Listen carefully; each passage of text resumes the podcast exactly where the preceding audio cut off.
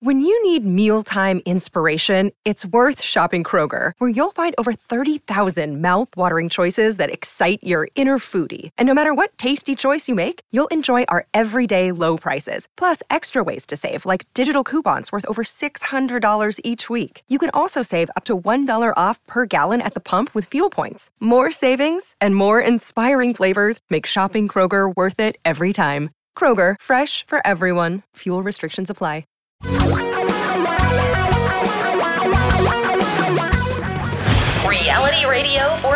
Really great future.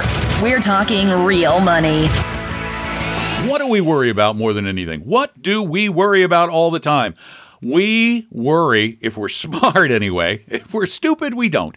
But if we're smart, we worry about retirement. We don't just worry about retirement, we worry that we might run out of money before we run out of retirement, which really actually means just dying. Uh, we, we, we worry about that, and, and there's a good reason. Hi, I'm Don. That's Tom. Welcome to Talking Real Money, the podcast. We're here almost every, well, every weekday talking to you about money. And and uh, you're invited to call us with your questions and comments and thoughts and ideas at 855 935 Talk, 855 935 8255, or send questions in at talkingrealmoney.com. And it is a serious concern, Tom. People do worry about running out of money before they run out of life. Yeah, it's about half of Americans have that concern. I mean, that you could call that fairly sizable. Um, and a new study finds that uh, I hate reading stuff like this. Almost half of Americans, uh, older Americans, die with less than $10,000 in financial assets. And most people, sadly, the majority are retiring on Social Security benefits. Uh, and the average benefit check? Oh, what? Fifteen hundred and forty-three dollars a month. Fifteen hundred and forty-three. Well, that's up from the last time I remember looking it up, which was fourteen something. Yeah, I mean it's not a lot of money. And so here we want to talk just a little bit about this because this is the primary reason by the way that people call us or they get a retire map or they just ask for a free hour of our time which we offer free. Uh, they want to know do I have enough money for retirement? Or actually they always say can I retire? And I say sure.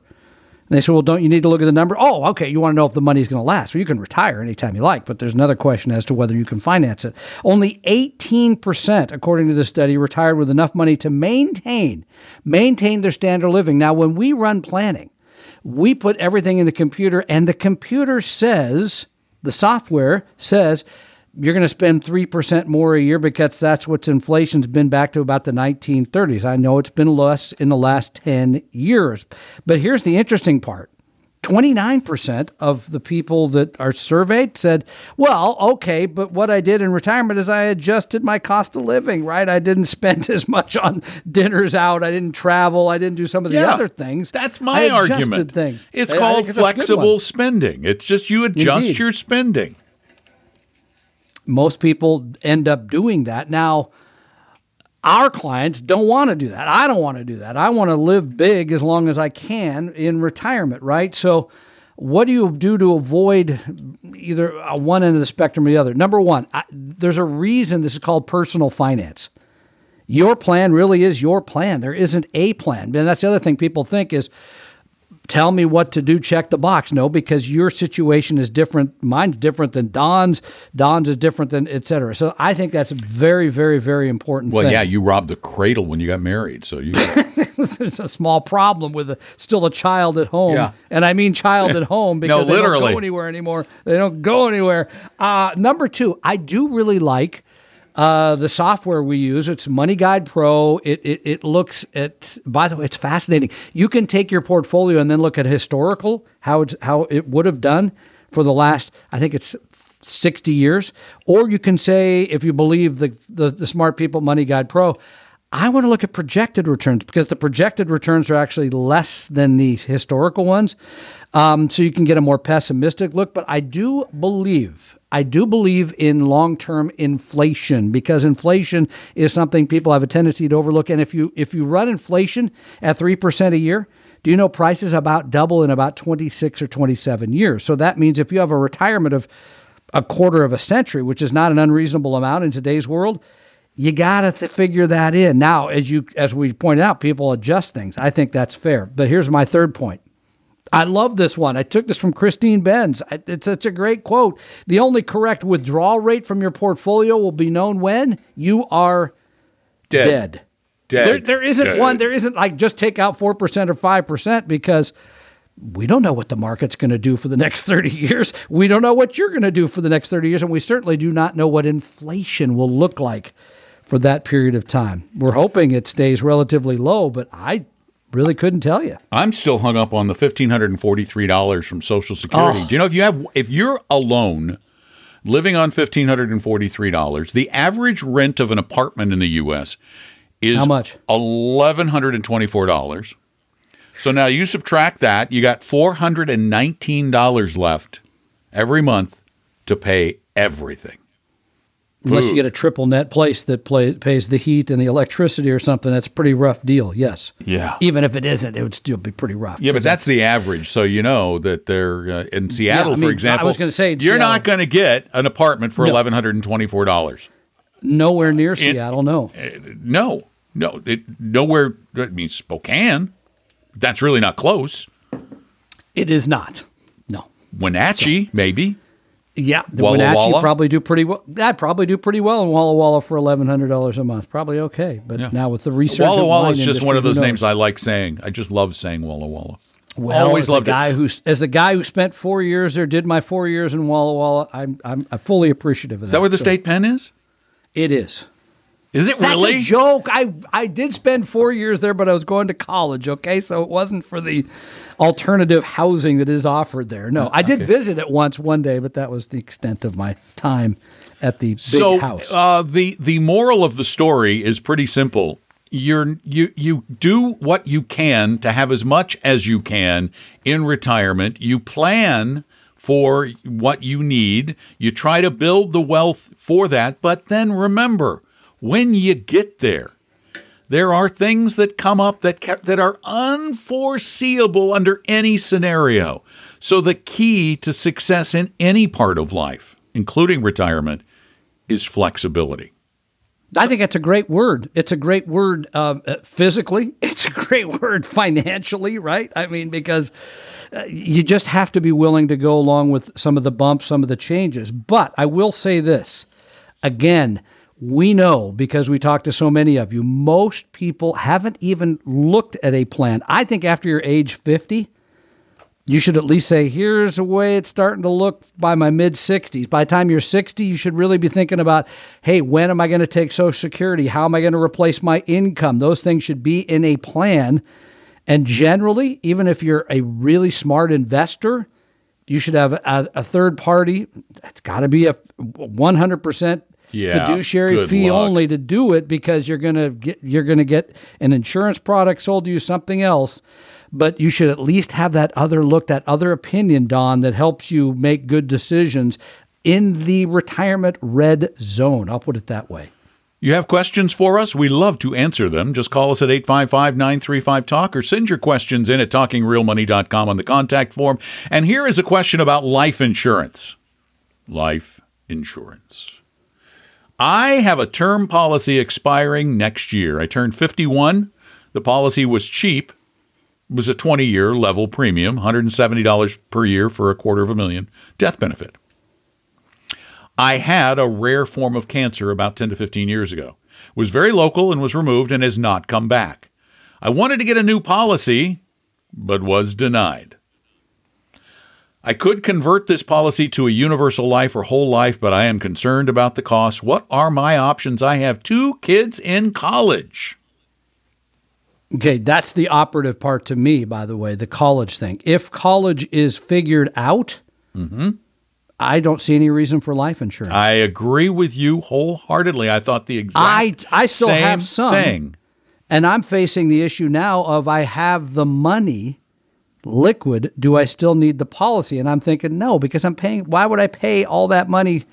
That's like an add on. I mean, you don't really need to have that. But in this situation, no, I don't see any reason to go get a new policy. No. if you have enough in assets for your spouse, if you are married, I assume you are, if you have enough in assets for your spouse to live comfortably, and your spouse is still capable of, and particularly if your spouse is still capable of earning a living, the kids in college They're going to be out soon. You don't have a huge obligation to them. As you said, your policy expires next year. I believe that death insurance, and I prefer calling it death insurance because it cer- certainly doesn't keep you alive. Uh, I prefer that it be used for specific purposes to provide someone for whom you provide care with money needed should you pass before there are other means to support them. The two mistakes I see generally are younger people, 30 years old, households are strained to sort of pay the bills. They don't have life insurance, death insurance, whatever you want to call it. They have young kids. They should have it. I think that makes sense. The other mistake I see is what you just mentioned. People have a tendency to think, well, I have a quarter million dollar policy and I'm 65. Should I keep paying these stepped up premiums and, and keep the policy in place? I'm like, well, you don't need it. You have the liquid assets. Your spouse is going to be fine if something happens to you. But they have this mindset like, oh, that it's a nice thing to have. To I wasted all that money before. Now I want to keep going because if I keep buying lottery tickets, eventually I'm going to win. Well, this lottery's the death lottery. You don't want to win this lottery. Not early Not anyway. Yeah, Not exactly. early anyway. So no, I, Yeah. I think No, I think that's good advice. go. Yeah, I think that's right. And you Mhm. won't get term if you've had cancer. You just I, I've I've looked all over the place to see if anybody writes policies, and term is just not achievable because again, the insurance company is betting against you. They're going to win. They're the house. They know the odds Yeah. better than you do. Want one more question? It's really quick. Oh, sure. Why not? Go All right. ahead. 529 plan question. Which is better, the Vanguard plan or the Fidelity plan? I live in Arizona. There you go. Uh, I don't know. Uh, I, I really don't know. I mean, that's a g- great question because I don't know what. I, I- here's here. Oh, look, a step back. Yeah. Here's here's what I like about 529s. Number one, I want you to get into a 529 with no load and low fees. Number two, I think the age based, despite Vanguard's recent slip up with their age based program, which means the money's invested according to the age of the beneficiary. So, in other words, if a child is just born, the money is going to go into an all stock portfolio. As they get closer to college, you're going to reduce the stock exposure because they're going to be drawing on the money. That's done automatically. You don't have to do anything with the the, funds, et cetera. I think those two things, three things actually: no loads, low fees, actually low cost of the uh, the, the the underlying funds, and age based. Those four things I think make sense. Yeah, and, and I uh, the Arizona program has really not great choices. So I wouldn't use the Arizona program, the 529. They have actively managed funds from Fidelity. They have Ivy funds, which are actively managed. The, they're not the cheapest I've seen. We've looked at several, and we've been very happy with the fees and the structure of a plan from just just a state caddy corner from you, just kind of right over there called Utah. You're talking Utah. Well, Utah, but I also use West Virginia. I think both of them are very good plans. Yeah, the Utah is really easy though. It's my529.com. That's easy. And again, use the age based program. The fees are very low. It's very easy to set everything up. I, th- I find it to be the, the, the ease of use in today's world, easy to make contributions. I do this for my grandkids on their birthdays and on holidays. They take care of everything else. Even though I'm a professional and I could do it on my own, it's one less thing on my list. I love the way those things operate. and uh, of course, Grandpa has the rep of being a miser and doesn't give him give give him any fun stuff. He just gives us. Oh come on! I got I got a rocket kit waiting out in my garage for my four year old grandson. So wait a minute, you're buying him rockets and a college education? What a good grandpa you are! Well, we haven't seen where the rockets go yet. We'll see Is how this it works is this a, like an Estes rocket kit? no, no, not, I think it's water. Okay, so oh, water! You're not getting him like yeah. real like No. rockets. I think his mother would be What- stopping me at the door. How old is he now? So, he's four. Oh, he's too young. Yeah. Yeah, Oh, yeah. So you're not, talking not, not, yeah. not the launcher ones. No, No. I, we did all those with my sons. They're great, but he's a little young. I was I was a big fan of rockets when I was a preteen. Oh yeah, loved those Yeah, things. lots- That was fun. They're great. Oh great, my great times. gosh! I lived no, in Houston, Not quite yet. and we had the lizards like we have here in Florida, and I would always get the rocket with the payload thing. I don't. And- I think we should leave it at that. and put a lizard in there and see what they were. I See, was waiting. See how space travel. See how space travel was for a lizard. It was an experiment. oh, now you can make sure you write Don and you call him. I had nothing to do with his experiments on reptiles. They did okay? not Let's die. it at that. They All came right. out a little groggy, a little disoriented. like you know, it's kind of walking Wow. sideways. It's like, oh wow. Are there any other rush." animal animal abuse stories you want to share with us? No, I love leave it at that? animals, but I know you do, actually, Lizards, truly. lizards are they're dinosaurs. They're just tiny dinosaurs, It's- That's a good point. And he was trying to send them back from where they came, apparently. and they're ugly. I mean, we live in the land of dinosaurs here in Florida. Dinosaurs. This is the post game show. Uh, You're talking. Are you are you talking about the the residents? Or are you? no, I'm talking about the giant lizards. I mean, Ah, okay, the actual was- reptiles. My wife and I, we don't go into restaurants until uh, the COVID shots are completely effective on both of us. And Makes so sense. we grab our lunch and we go sit at the park here in Florida. We look out over the park and have our lunch. And for the past couple of weeks, there's this like seven foot gator that uh, is like doing laps. I think you sent me a you sent me a picture of it. doing once. laps back and forth in front of us. It's kind of like, can I have that Chick fil A? Hey. Can I have that Chick fil A? Or can are you going to slip and fall into the Yeah, drink? they're here? hoping that, that. I'll drop that Chick Fil A in there. Uh, dive. So yeah, we have dinosaurs. Those and birds, they're dinosaurs.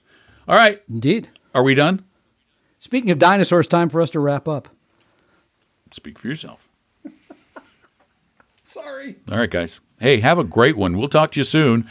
Uh, I'm Don. That's Tom. We're the guys talking real money.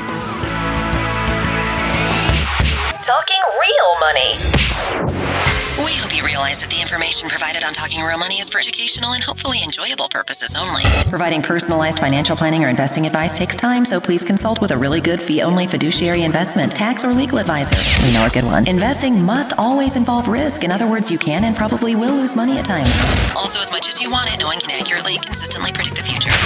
So, past performance doesn't tell you a darn thing about what the future will bring. Unlike many other programs that say something similar, Talking Real Money is not trying to get you to buy or sell any financial products or securities. Instead, the program is provided as a public service by Vestry, a fee-only registered investment advisor. Thanks for listening, and please visit talkingrealmoney.com for more information and disclosures. That's a wrap.